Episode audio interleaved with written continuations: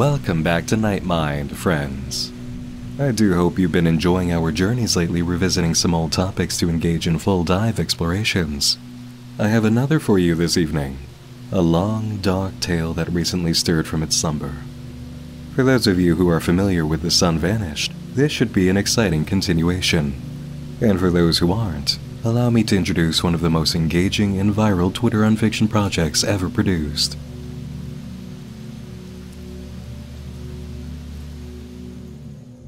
The Sun Vanished arrived as suddenly as the event it opens with.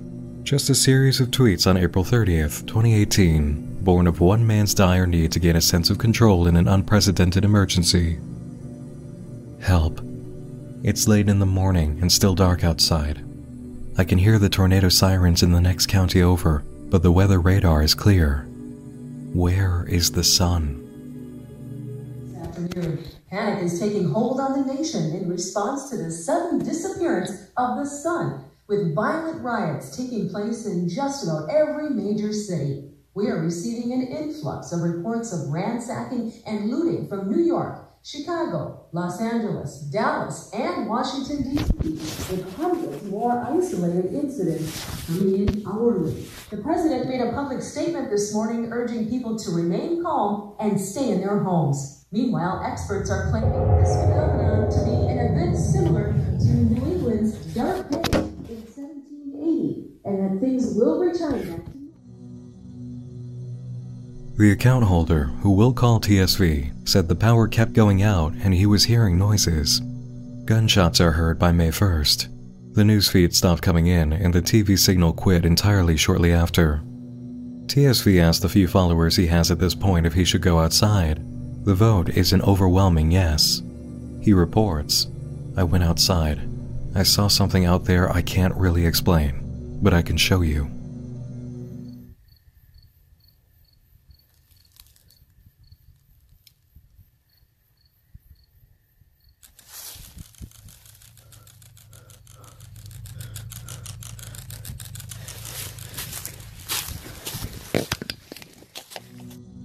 T S V tells us he looked for stars or planets, but the sky was pitch black. All he could see was the red light flashing in the woods. May second marks day three. Still no sign of daylight. It is getting colder. A person just ran by on my street. Two of the same flashing lights I saw yesterday were following him. They were gone by the time I got my phone out to record. On May third, a new message comes, accompanied by video. Something just flew over my house.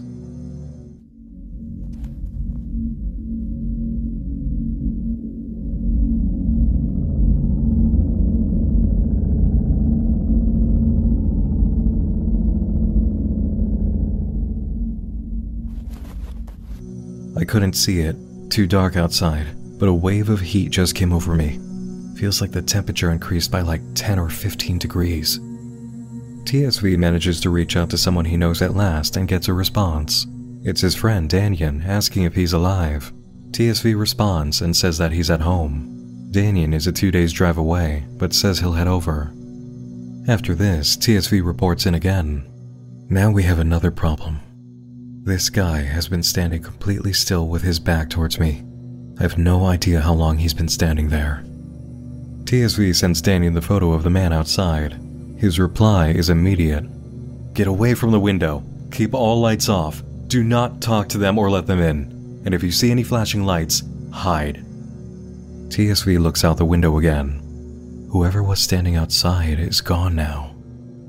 T S V stays hidden in the house for two days, letting followers know he'll be okay if things come to a fight, and again, asking if anyone knows anything or can help at all.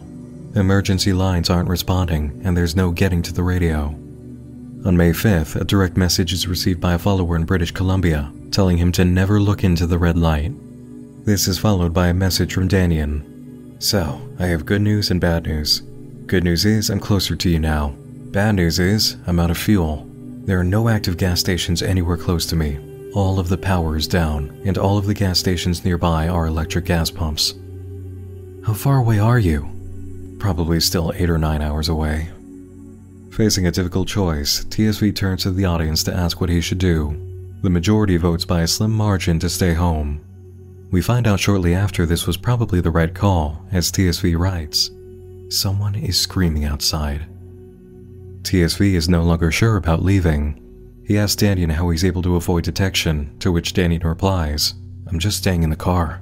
It's locked and off at the moment. After I catch a few winks, I'm going to try to take a look around." The only other note from that day was how quiet it became, and how the house warmed up after that thing flew over it.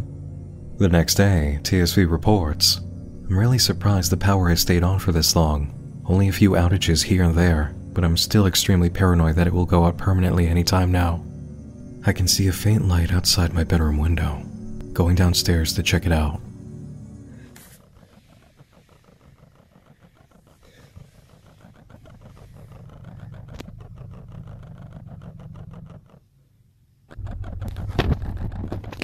T S V survives this encounter and receives a message from Daniel asking what street they lived on when they were kids. T S V is confused, but does answer the question.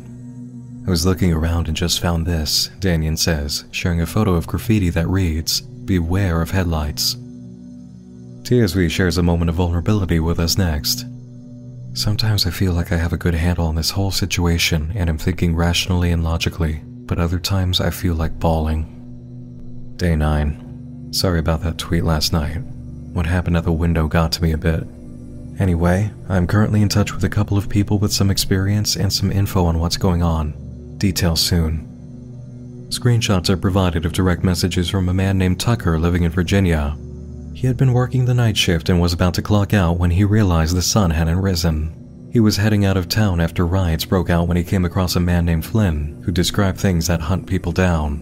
At first, he didn't believe Flynn, but crowds and traffic on the highway began dissipating until they were empty. Tucker and Flynn traveled together, finding places to hide and supplies, but a few days ago, he started losing his mind, talking nonsense and going on in that way nonstop. But one day it all stopped and he wouldn't speak, Tucker says. "He just stood like a statue for probably a full twelve hours. Then he attacked me out of nowhere. I tried and tried to keep him away, but he just wouldn't stop. I had to stop him. There was nothing else I could do." Tucker's been living on his own for a few days now, but finally caught a signal to get online. T S V thanks him for his story and promises to share it with his followers. Later, a message from T S V. "I'm hearing noises outside again."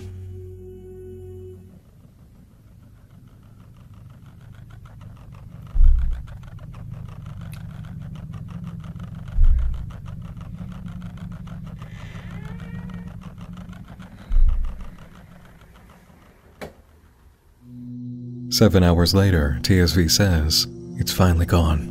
I think I'm safe now. I have no idea how, but the front door is unlocked and wide open. The alarm never came on either. I guess it got reset during one of the blackouts." Some good news for once. Daniel is back. Before you all ask, he seems to be in his right mind. "I need to get serious about securing my house."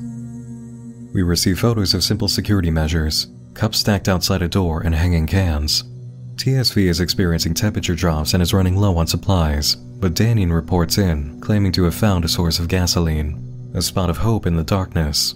T S V needs it, as we soon find out. "Over the course of the last week, I've been increasingly paranoid about someone or something coming into my house while I'm sleeping, and I don't think it's one of those lights. It feels different. I can't explain it, but I can sense it. And last night, after I put cans on door handles, I've been waking up to clanging sounds, but I'm not certain if it's real or just my imagination." He places flour in front of a door. If it ends up disturbed at some point, he'll know for sure. Meanwhile, T S V receives a picture from the contact in British Columbia showing a being inside their house without a headlight. He later says, "I had a nightmare about that picture. Just woke up to more screaming outside. I keep trying to record the screaming when I hear it, but the microphone isn't picking it up. I think the screaming is coming from the neighbor's house." Making matters worse is the screenshot of a check-in with Daniel, who responded far too strangely to a security question asking what year they graduated high school. T S V doesn't want to accept it, but his friend may have been compromised. Screaming outside continues, and Daniel checks in, saying he's a couple hours away and wants to know the address of the house. T S V asks followers if he should trust Daniel. The vote is overwhelmingly against, and T S V tries to get the security answer one more time. Danyon claims they don't have time for this, and it creates a mutual distrust. The only personal contact T S V had has now been severed, and after managing to get some sleep, he wakes up to a mess of flour in front of the door. It's time to run. His first stop is a neighbor's house where he heard screaming. There's no one here now, but there is fresh food and water. Former survivors also left a note listing what they know about the enemy, and despite their current distrust, Danyon sends a message telling T S V to stay low and get out of sight, if he's still himself. The following day, whatever flew over the first house returns, and it stays in position. This thing is making sounds I've never heard before. The vibrations are shaking the house. T S V locks himself in the bathroom where there's no window and tries to sleep.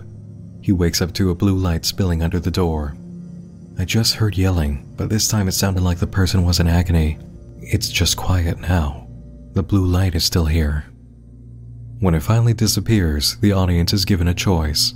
Leave the bathroom or stay a bit longer. The choice to leave prevails, and T S V says he's trying his best to stay calm as he types, but he thinks he saw a body in the middle of the street.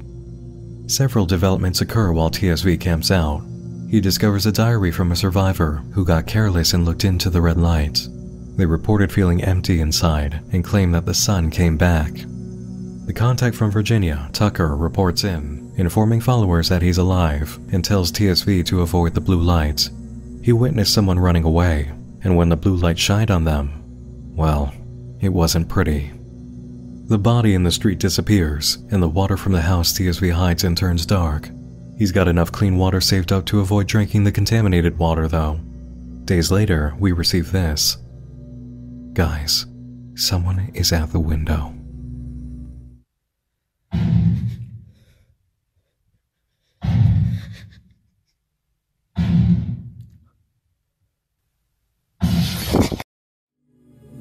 They are in the house now. They're looking for me. Been hiding for twenty hours. I think they're gone. I need to check the house first. The majority votes to go upstairs.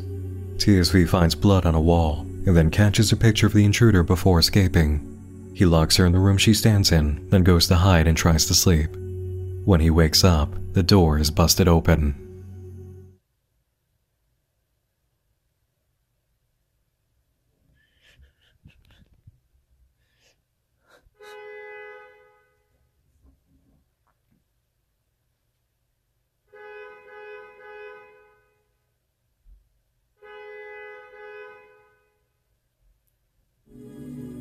After the car horn, I heard a gunshot. Then, Danyon says hello. I found your Twitter. Is that you honking outside? And the gunshot? Yep. So we have the same problem as we had before. Can I trust you? At your eleventh birthday party, I gave you a Batman Lego set. Is that good enough? Grab your stuff. Let's go. Weeks pass without word from T S V. When he does come back, he explains that Danyon drove them far out into the woods where they set up a camp. They weren't in the range of cell towers for a while, so checking in wasn't possible. Danyon isn't a fan of T S V broadcasting their situation to the internet, but T S V argues that they have a chance to reach people who might be in the same situation. When a storm rolled in, they caught sight of this. On July twelfth, Danyon takes the car to go find more fuel, but the next day, he's still gone. Days go by without his return, and a new flickering enemy approaches the tent. T S V asks the audience what to do, and they instruct him to leave. He follows the new enemy to a field of crops, which were six to seven feet high. The entity was taller. T S V goes silent and does not return for two and a half months. When he does, he says, "I don't have much time, extremely low battery, but there's a car close by, I can see it." From what I can tell, the car door is open and dinging, meaning the keys are still in the ignition. Oh god, it's warm here. This is a hot spot, but it's my one ticket to getting my phone charged and getting away from here. Alright, I'm not in a cold spot yet, but where I am will do for now. The ships have certain identifiable flight patterns. You can tell where they tread often by the temperature of the area, hot spots. Where they don't go as often is much more safe, cold spots. After I powered off my phone to save the last little bit of battery juice, some followers of the Twitter account figured out where I was and came to rescue me. They brought me to their shelter and had food and clean water, so I decided to live with them for about two months. Then I think the flight patterns changed and we got found out, and they didn't make it. That's why I've had to learn how to evade the ships on my own for the last few weeks or so. There's something that I've been avoiding talking about. When Danyan left, he said he would come back, but he never did. He basically left me for dead out there in the woods. I didn't really say anything here, but I was so angry at him. I couldn't believe I trusted him. But when I turned my phone back on, I got a flood of texts from him. Danyan apparently tried to call T S V, but the calls never came through. He apologized for the way he acted and how he left him there, that he was scared and didn't know what to do. Because of what he knew, he got in trouble with some people who threatened to kill him if he didn't tell them what they wanted to know. He wishes for the way things were, the simpler times, before they moved away from each other, and leaves a set of coordinates for T S V to meet him, if both of them are still alive. There's something else that I haven't told you all, T S V says. I neglected to mention it because I had no idea what I saw or heard, but now I have actual proof. About a month ago I saw one of the ships flying nearby and, after a loud noise, it suddenly exploded and then came crashing down. Honestly, at the time I thought I was hallucinating or something, but now I'm fairly certain I wasn't.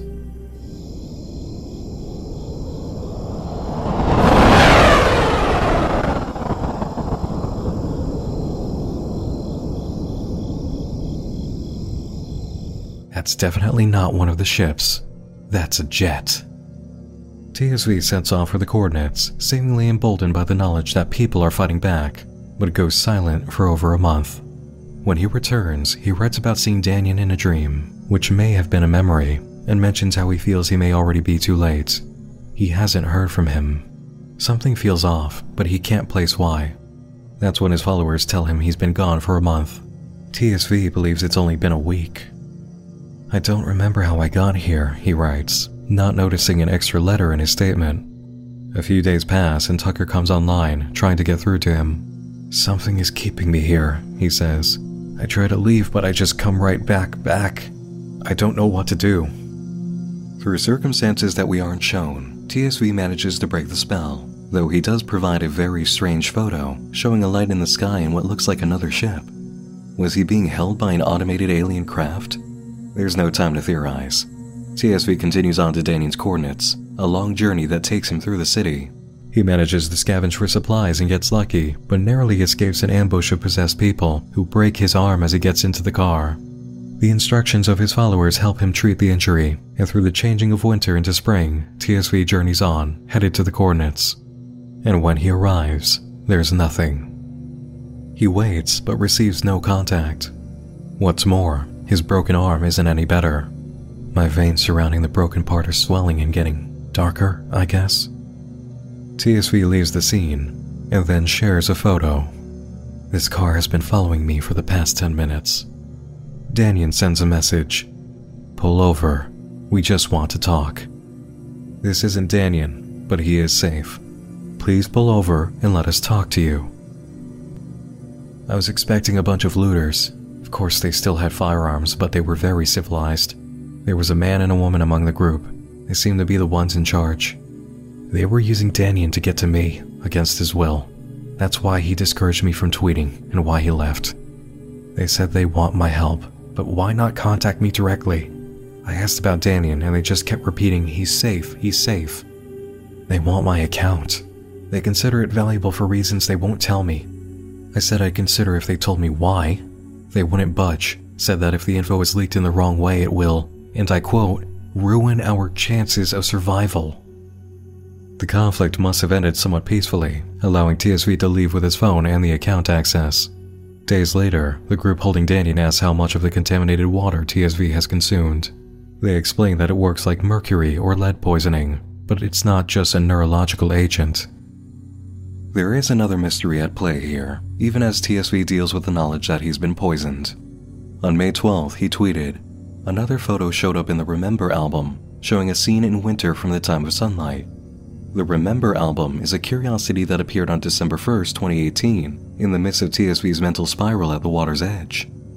These were taken four years ago. For some reason, they were in an album called Remember. Originally, there were three photos, but a new one appeared on January twenty-first, twenty nineteen, and now a fifth has materialized. But how is this possible? T S V doesn't even remember taking at least one of them. We have an alien invasion occurring that's blotted out the sun, and the arrival of new photos from a world in which the sun persists. This is definitely of importance, but in the absence of other evidence, we're unable to determine any meaning. Let's keep these photos in mind for later.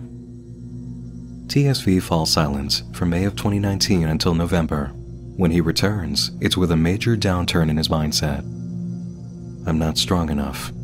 I can't help them. I can't save them. I can't save anyone, not even myself. I've been thinking for a long time. Would it even make a difference if I hadn't gone after Danyan? Do the choices I make even fucking matter? Why even use this account? What is the point in tweeting to the void when there's nobody left? It is so, so quiet now. But the irony is, my head isn't quiet. It's like all of the weight of the world got crammed into my brain. They won't stop whispering in my head. I think the accident with my arm, I think it opened up something inside me. All my veins look like this. I feel like I have a fever. But at least I'm still alive, right? He's made it home, and everything is just as he left it. The survivors he met are gone. The group holding Danyan haven't spoken. T S V spirals into despair. Updates become sporadic, and in March of twenty twenty, he says, Danyan is here. He's in the room with me. Look. He's standing behind me. I can see him in the mirror. Why can't you see? Listen, listen, listen, listen, listen, listen, listen.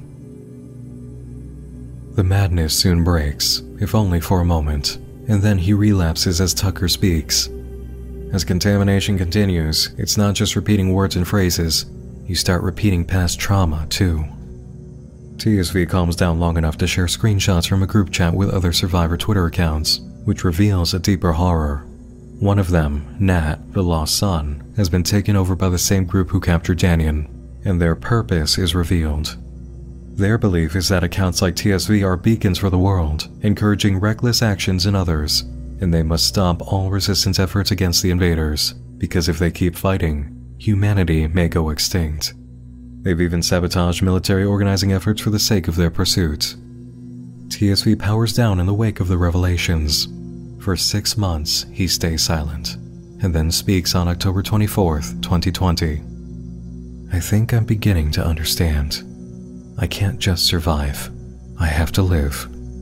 I just killed one of those things.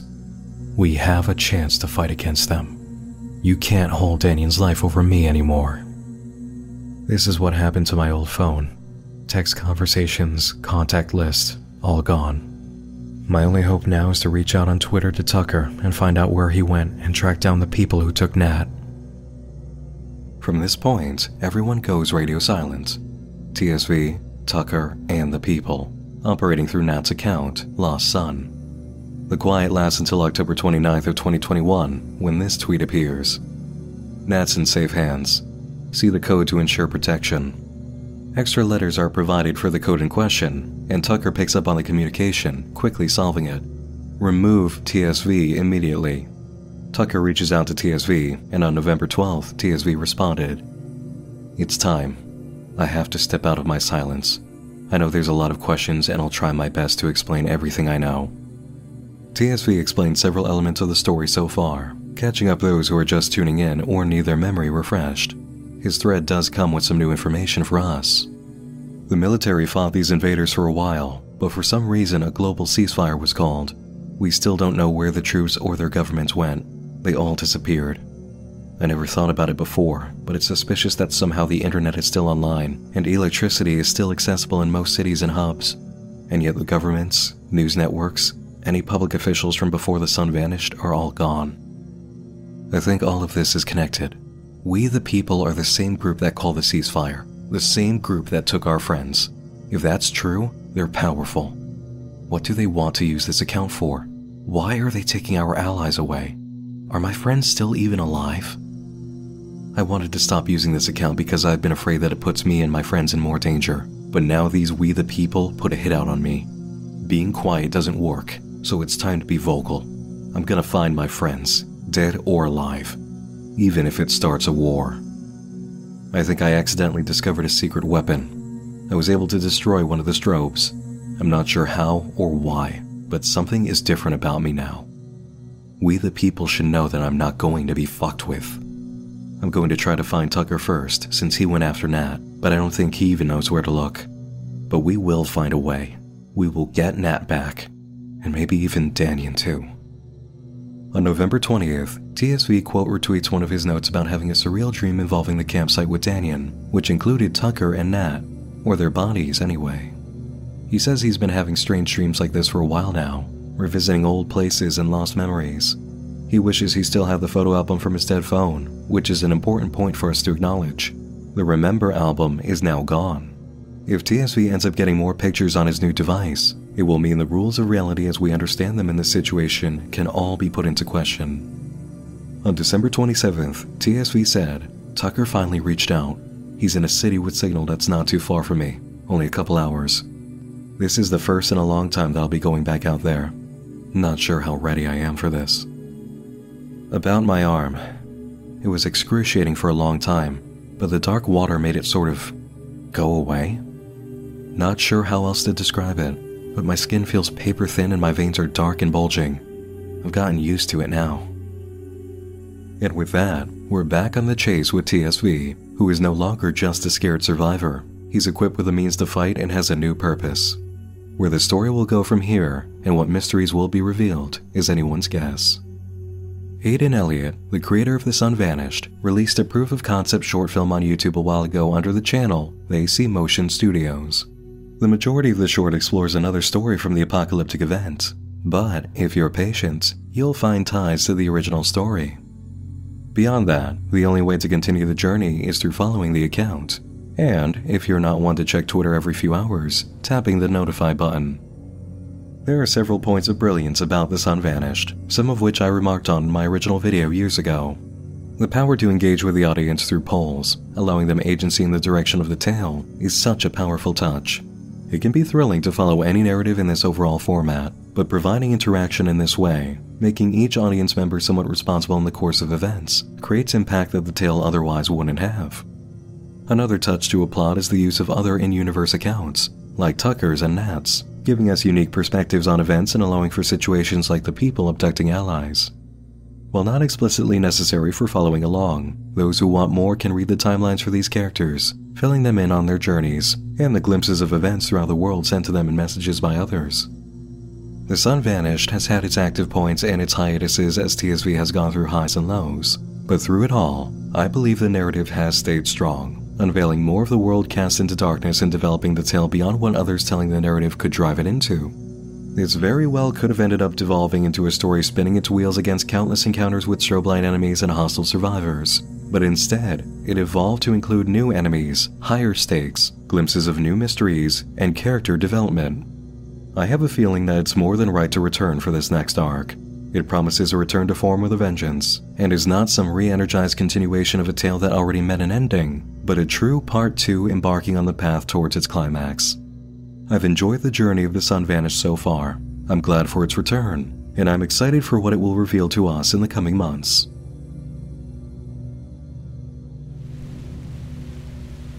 That's all for tonight, everyone. Thanks to Aidan Elliott for making The Sun Vanished. Thanks to you for watching, and thanks to all of my supporters on Patreon, who support the work I do on Nightmind and the Nightmind Index for new and emerging nonfiction projects. You can join the Patreon for as little as two dollars a month, which also gets your name in the credits at the end of all major videos. It really, truly does make a difference in my life and my ability to do consistent work, and I appreciate it immensely. And if you can't do that, but you are an avid viewer and you're not subscribed yet, why not subscribe? This way, all new Nightmind journeys will appear right in your subscription feed, and you won't have to search them up. And believe me, you'll want to stick around for the next few. Thanks for joining me in the dark again this evening. Once more, I'm Nick Nocturne, and I'll be seeing you again real soon. Sleep tight.